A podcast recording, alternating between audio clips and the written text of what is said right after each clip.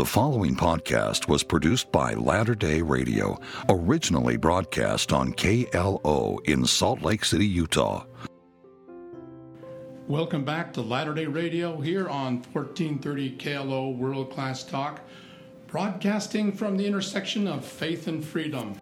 John Gee is a uh, professor uh, at Brigham Young University, and I'll let him fill us in a little bit more about his background and how he ended up there, and, and then we're going to have some questions for him about the Book of Abraham.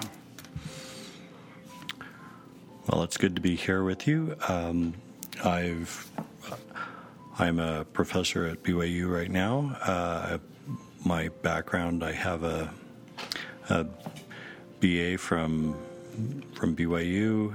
I've got an MA from University of California at Berkeley and a PhD from Yale. Uh, so that's my educational background, and uh, is that the best you could do? Uh, yeah. Berkeley at Yale. I, well, uh, you know, Harvard didn't have Egyptology at the time, so. Okay, well, you could go there and teach, and then they would. no, they do now. When we talk about Egyptology, it sounds to me like a very mysterious subject. I remember as a boy, there used to be a show on CBS called Omnibus. And uh, as I recall, Walter Cronkite was the host. And I remember sitting in front of our little black and white Motorola TV, being scared to death when they talked about Osiris and uh, all of the things and the uh, uh journey into the uh, uh, netherworld and everything. Allay my fears. Well, um, Egyptology covers 4,000 years of human history all along the longest river in the world. Uh, it runs from, we first start getting written records there about 3000 BC, and uh, depending on who you talk to, the it sort of ends ends up at the end of the first millennium AD. So it, it covers about 4,000 years, and we have to cover every uh, facet of that civilization. So nobody gets specialists in everything. Uh, you, yeah. you, you pick your uh, slice of history that you're working with, usually, and uh, the area of specialty that you're doing. We have um, we have texts from all over. We have we have, of course, religious texts, we have historical texts, we have veterinary texts and medical texts, we have uh, literature, you have daily life, you have uh, legal texts, you have all kinds of, of documentation. Never as much as you'd like, but it it covers uh, a really vast array of, of material and uh, so you, I end up being a generalist with a specialty. So I specialize in one slice, but I had to have trained in all of it. It sounds uh, really quite fascinating. So I assume you've been there multiple times. I've been there a few. There are actually some Egyptologists who almost never make it to Egypt, um, and that's not, and that's just happenstance. But uh, also, there's a huge number of unpublished texts and other materials that are in the back rooms of museums, and that needs to be worked on as well as what's still being dug out of the ground. So there's it's a rich field, a very broad field, and uh, can be a very exciting field. So basically, you're the Indiana Jones of Utah. No, I, I, I concede that over to uh, someone like Kerry Muhlestein. I. Uh, do you have a fedora hat that you wear? I, I actually don't own a fedora. Um, I uh, do have to wear a hat in Egypt because, um, well, because I have uh, fairly fair skin and burn easily, so I need to uh, need to wear a hat. Well, um, the question is, I suppose, why should Latter day Saints be interested in Egypt? Lots of reasons. Um, so we can we can start with some obvious ones. So the Egypt is the country mentioned in the Bible um, the second most often after Israel. Egypt is mentioned the most. Uh, there's a lot of contact with Egypt. So from for example, the children of Israel being in Egypt. There's uh, Solomon marries an Egyptian bride. Jeroboam spends some time in Egypt. Uh, Jeremiah ends up dying in Egypt. Uh, uh, Jesus goes into Egypt as a child. So there are a number of contact points with Egypt uh, in in the Bible. You move to the Book of Mormon, and it's uh, written in Reformed Egyptian, so that's some form of Egyptian. And then you also, of course, have the Pearl of Great Price, which has its connections with Egypt as well, especially with the Book of Abraham. Well, in case you just joined us, uh, we're here with Egyptology expert and Egyptologist uh, Dr. John Gee, who uh, teaches at BYU. And I have here in my bag and maybe in the break I can show it to you, a book by Brian Stubbs. Oh, yes. Called uh, uh, Changes in Language from Nephi to Now. And of course, his uh, expertise is on uh, the com- comparative linguistics of the Uto Aztecan language compared to, to uh, uh, Semitic Hebrew and to ancient e- Egyptian and he answers a lot of critical questions people have about Joseph Smith's claim that uh, the Book of Mormon was written in Reformed Egyptian. And I, I don't know, John. Have you have you have you read Brian's book? Are you familiar with it? Um, well. Um, I'm familiar with some of his work. I've read some of his work in the past. This particular book happened to come out um, about two weeks before I departed on a major research uh, uh, leave, and so unfortunately, I haven't gotten around to it. Um, I, but I've seen his work in the past, and and he and, and some of it is very solid, and uh, I haven't had a chance to look through the new material. Um, maybe if I can slow down, I can get a chance to look at it. You know, I'd love to have a, a, go to a meeting or uh, a, a BYU Education Week with with you and Brian Stubbs and Daniel Peterson and let you tell us everything we needed to know about the Book of Abraham when we're afraid to ask. Um, let's talk for a moment about the Egyptian connection in the Book of Mormon. I've even heard that the word, that the name Nephi has Egyptian roots. So why don't you just start? Let's talk. Let's start from the point where it says, "I Nephi, having been born of goodly parents." Well, um, I did some work on this uh, a number of years ago, but uh, Matt Bowen has picked that up and and really run with that. So the the name Nephi is attested in as an Egyptian name, and it's attested in in the Elephantine papyri, where it's actually written in in Semitic characters, so we can see that uh, the clear um, uh, clear consonantal structure that shows that it's uh, that it matches this uh, Egyptian name, and so it, it shows up there, and it means something like uh, good or beautiful, or um, it's it's sort of your generic positive adjective in Egyptian. So, and uh, Matt shows that it there's a pun where he says, "I Nephi, having been born of goodly parents." That a lot of the Book of Mormon writers, when they introduce somebody, will put a play on their name nearby. Oh, really? and that's in his his book. It just came out. Uh, name is keyword, and uh, and Nephi is one of those. And it just starts the ball, ball rolling right with the very first with um, the play on the goodly parents and, and Nephi's name. And you're pretty sure that uh, Joseph Smith did not have a book of Egyptian idioms that he was able to use and then.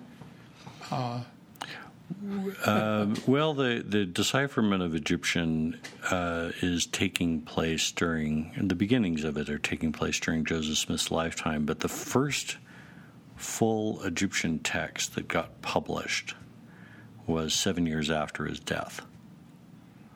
So, um, and you'd have to have been in Europe to get a hold of that. So, uh, not very likely that he picked that up from most of what we can tell.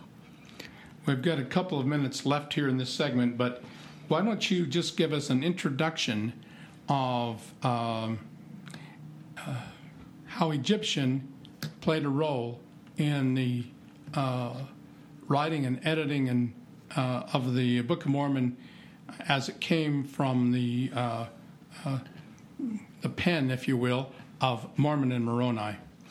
Well, um, they say that they use Reformed Egyptian. That's what they call it. Um, we might know it under a different name, uh, but we, and the problem is there are half a dozen Egyptian scripts in use in Lehi's day in Egypt. So, and one of them in, in Israel. So that's the most likely candidate, but uh, we don't know exactly which one they're using and then they've been uh, modifying it um, for a thousand years.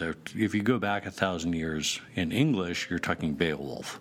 Yeah, exactly. And uh, so it's changed a lot in the meantime, and the language that they were using changed quite a bit too.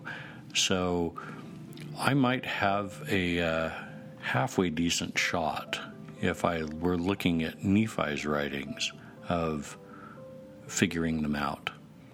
Um, I'm pretty sure that if I were looking at Mormon or Moroni without seeing the intervening material, that I probably wouldn't have a clue what was going on. Okay, thank you. We're going to be back after the break here on Latter day Radio on 1430 KLO World Class Talk. Our guest today is Dr. John Gee, and we're going to learn more about Egypt after the break. More faith affirming podcast content from Latter day Radio coming your way. Stick around.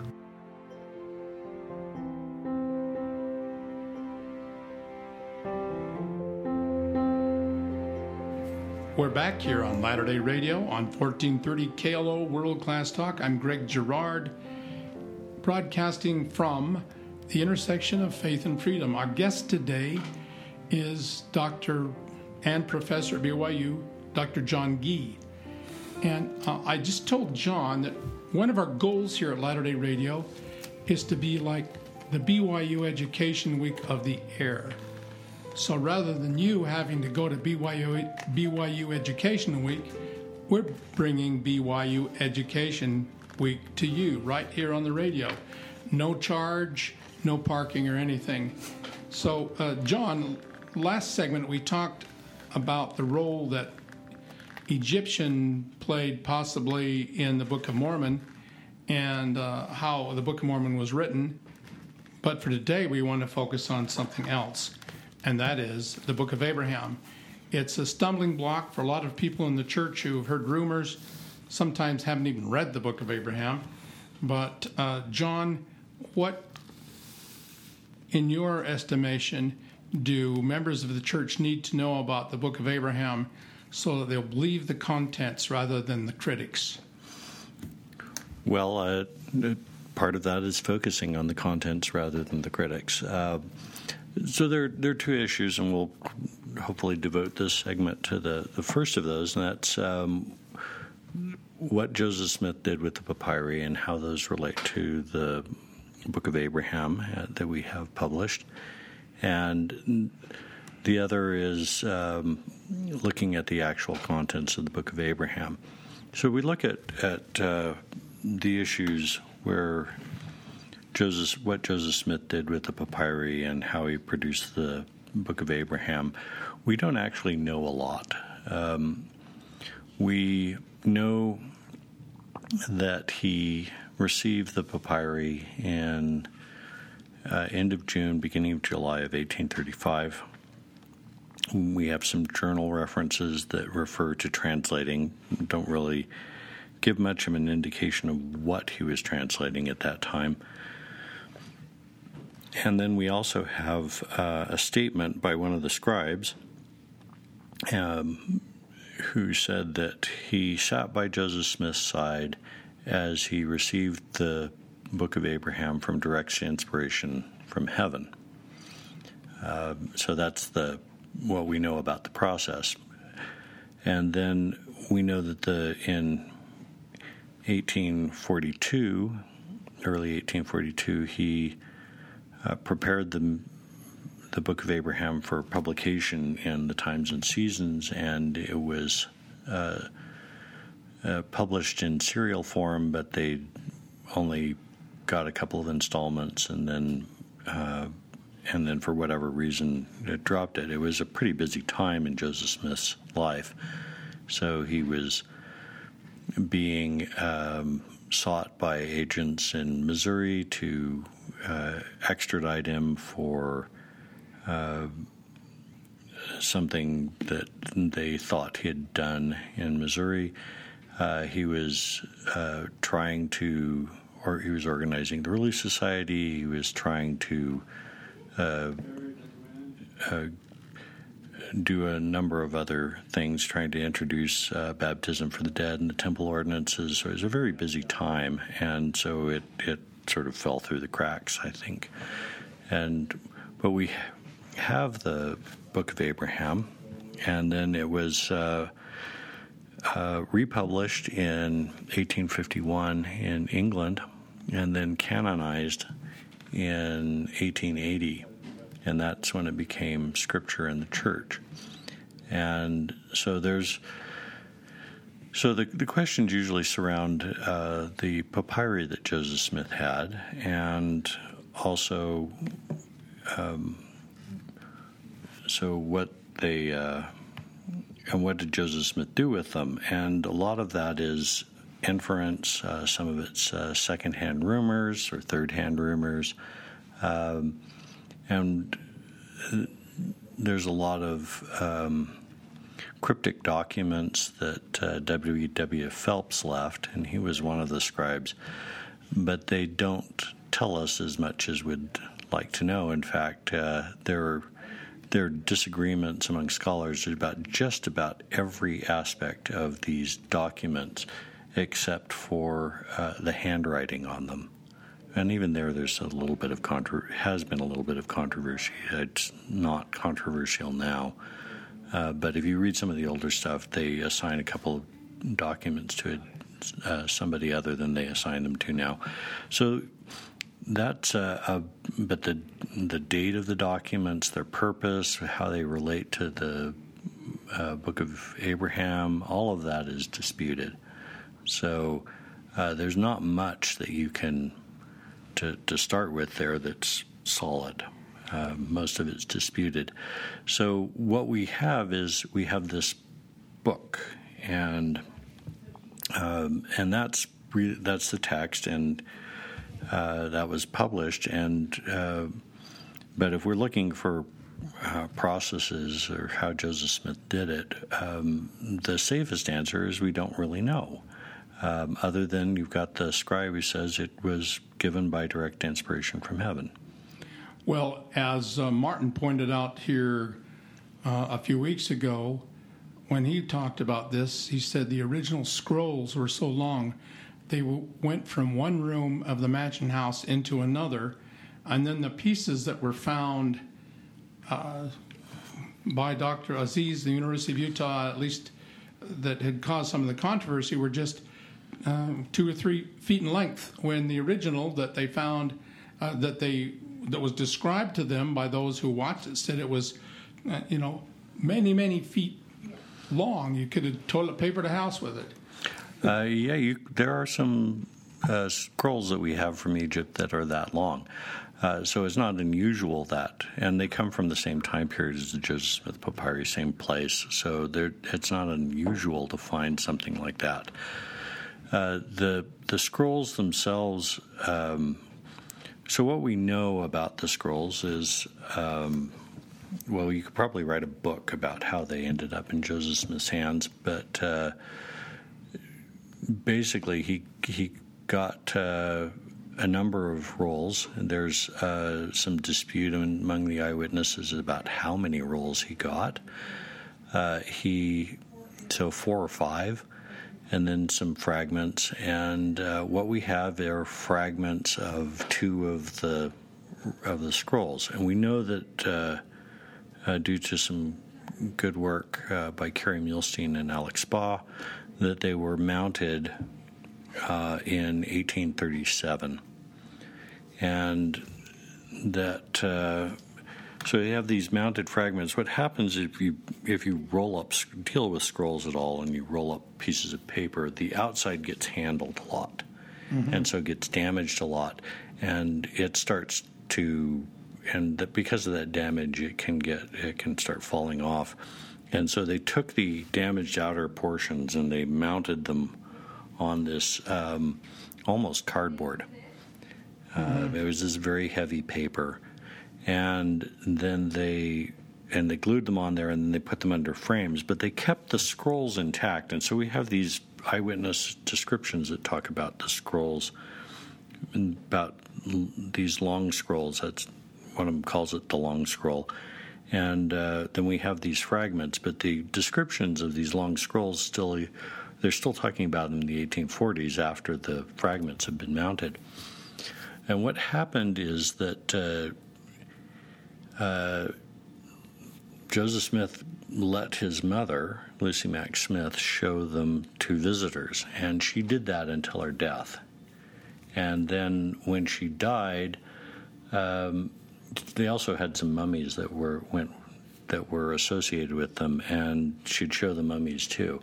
And Emma, once she once Mother Smith died, um, I guess didn't really like the idea of having dead bodies in her house. I don't know why. I mean, you know, that's uh, funny that way. And then, so she sold the scrolls and mummies to Abel Combs within uh, just about two weeks of Mother Smith dying.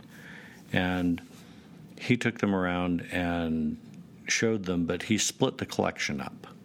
And so he seems to have kept some of the mounted fragments, maybe all of them, we don't really know. And um, then he sold some to some museum, the rest of it to museums, and uh, they ended up in Chicago in the Wood Museum. And in 1871, there was this Ch- Chicago fire with uh, Mrs. O'Leary's cow and everything, starting this fire that burned down two thirds of the city of Chicago, including the Wood Museum, to the ground. And so whatever was there was lost. Uh, these fragments um, were passed down.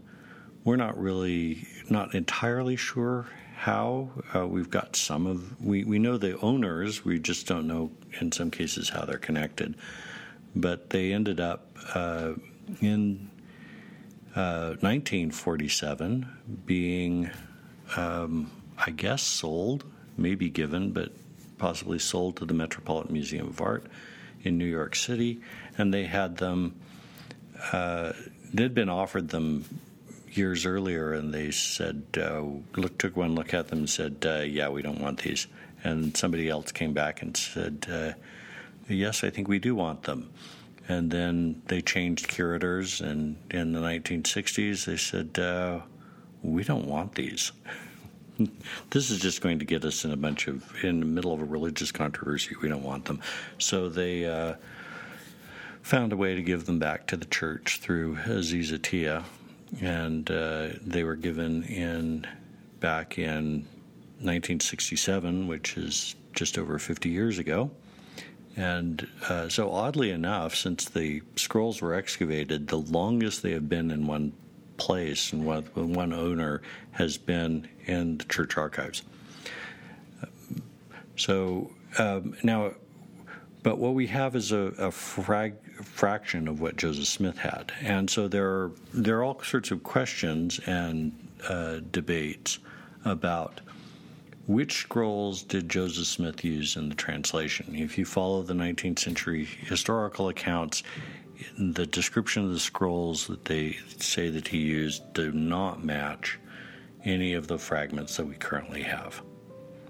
They just the the physical description doesn't match, and so um, according to the 19th century eyewitnesses, the fragments we have are not the ones that had the Book of Abraham on them. And you know, as a modern Egyptologist, we look at it and say, yeah, it, it doesn't. I feel like we've just scratched the surface, and here we are running out of time for this segment.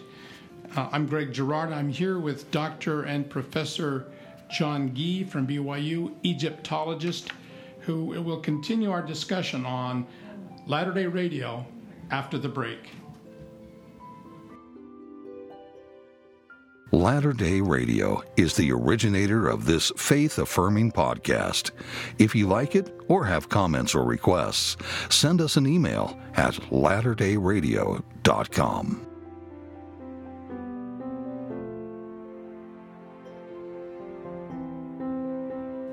We're back here on Latter day Radio with Dr. John Gee, Egyptologist professor at BYU. We're continuing our discussion about the Book of Abraham, he's given us an idea of how it came to be, but it reminds me of the discussion that we had with Martin Tanner here a, a couple, three weeks ago, where he talked about how the New Testament came about. We don't have any of the original uh, documents, the uh, papyri or in, in the original Greek or Aramaic or whatever was written in of the New Testament, and yet we read and enjoy and believe in the New Testament. So, John, should we look at the book of Abraham any differently than that? Um, actually, probably not. Um, so, it's not unusual to have a time lag between when a work is written and when the earliest copy of that survives, and that's what we find with the Old Testament, uh, with uh, the New Testament, and uh, in some ways with the Book of Abraham. So the the papyri that Joseph Smith had, at least the ones that have survived, are Ptolemaic in date. So um, sometime between the third and first century BC, and that's a, a quite a bit of time uh, from Abraham to that time, but it's important to remember that even though the manuscripts date to that time, some of the texts that are actually on the Joseph Smith papyri date before Abraham. The earliest copies we have of those texts are a couple hundred years before Abraham.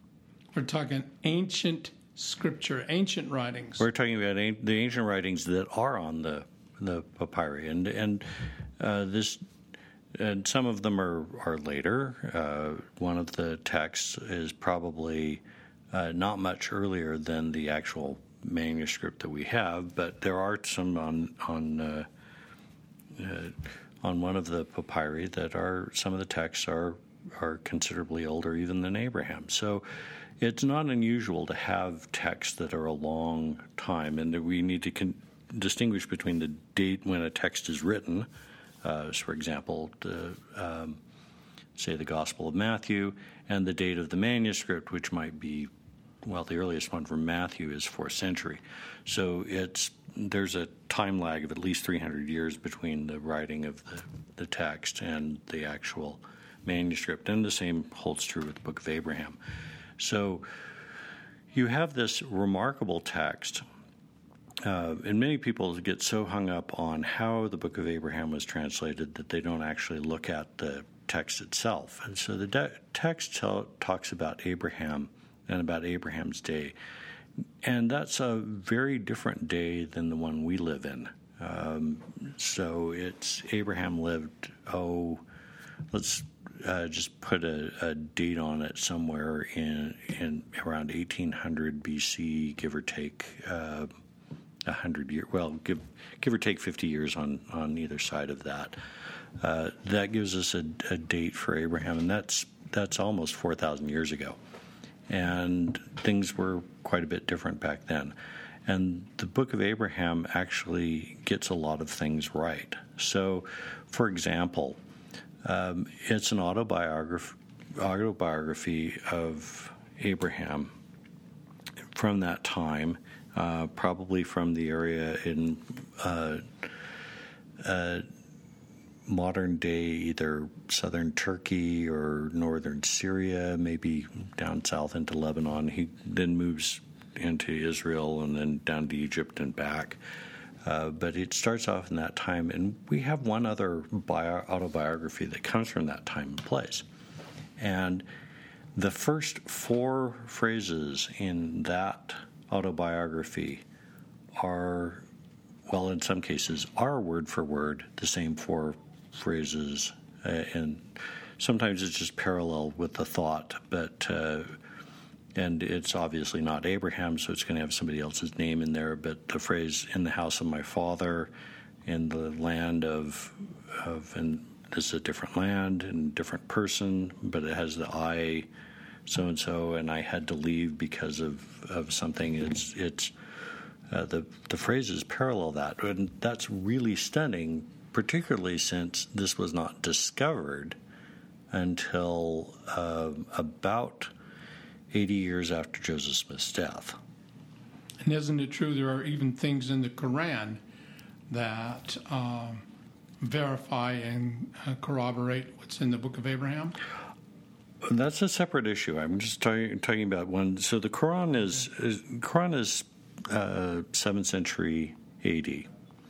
So that's um, that's a good two millennia after Abraham. So if we're looking at just stuff from Abraham's time and place, we find a lot of of things that correspond to it. We've uh, found uh, the gods that Abraham mentions as he was going to be sacrificed to; uh, those are known. And, um, and Joseph got it right when he yeah, they, Joseph seems to uh, have got that one right, and and the earliest one that we know of on that um, might have been known at the end of the of the 19th century, but most of that was found in the 20th century or later. And so this is all material that Joseph Smith really couldn't have known about. And for example, he talks about human sacrifice in ancient Egypt.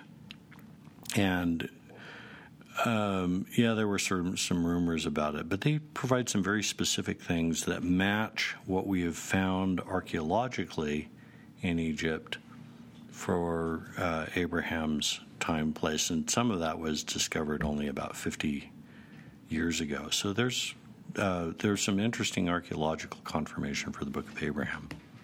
In case you just joined us, we're here on Latter day Radio with Dr. John Gee from BYU, Egyptologist, on 1430 KLO World Class Talk. So, what are some of these things that have been found in recent days that uh, give uh, credence to the claims that we read in the Book of Abraham? Okay, so uh, we we talk a little bit about the the human sacrifice. So we actually have found human sacrifice, uh, not only in Egypt, but in places where Egyptians were controlling that were outside of Egypt. So that would be like Ur of the Chaldees, and they've actually discovered the um, the remains, our archaeological remains of this human sacrifice. And we've discovered manuals that say how it was supposed to be done and the rituals that were supposed to be performed uh, for the human sacrifice. We've discovered uh, legal texts that say when you when someone is uh, subject to that. So human sacrifice in ancient Egypt is um, is paired with capital punishment. It's a way that they uh, execute criminals. And uh, interestingly, Abraham talks about some of the things that he did that ran him afoul with the Egyptians and would make him subject to human sacrifice. And it matches the sorts of things that we have detailed for that from the ancient Egyptian records that come from his time period. So there, this is all uh, material that, that fits in. And when Abraham talks about human sacrifice, he says it's done after the manner of the Egyptians, which is this, you know, this this phrase that's thrown in there. And until we looked at the archaeological discoveries, we didn't realize that the Egyptians do human sacrifice differently than they do in in Syria and that area where we also have some evidence of human sacrifice. It was a different procedure, different ritual, and Abraham mentions that, uh, and that doesn't. Uh, that's something that Joseph Smith wouldn't have known about. We didn't know about it until um, the last 50 years. In fact, it was only uh, about 25 years ago that an Egyptologist uh, who's not very friendly to the church actually put the whole thing together.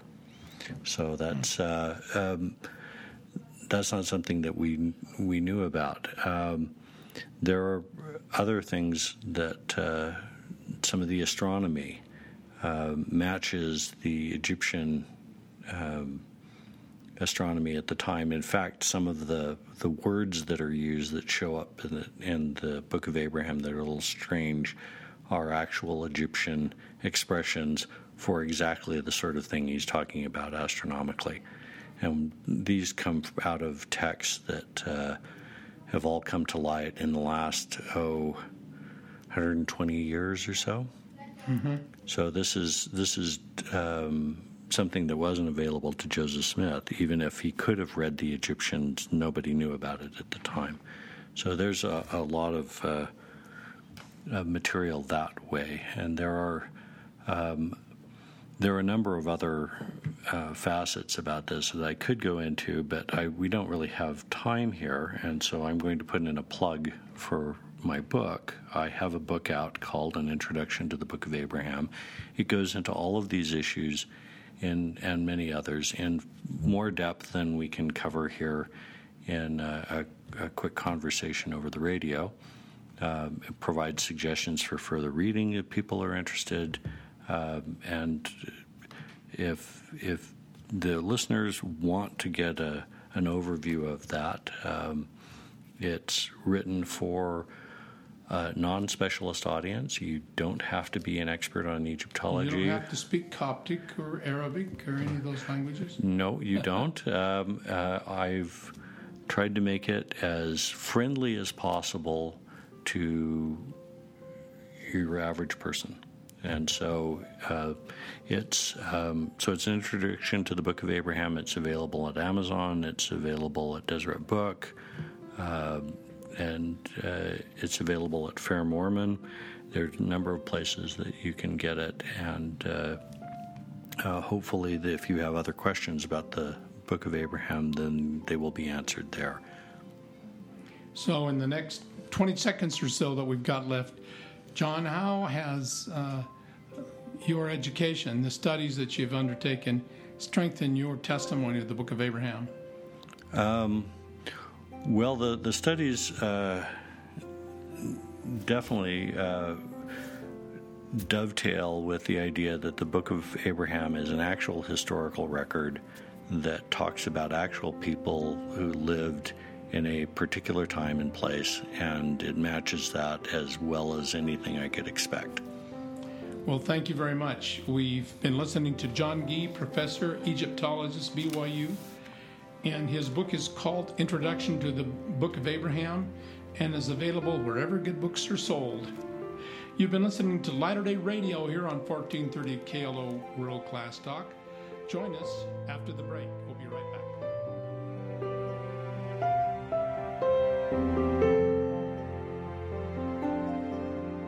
This podcast has been produced by Latter day Radio. Visit latterdayradiocom for more information.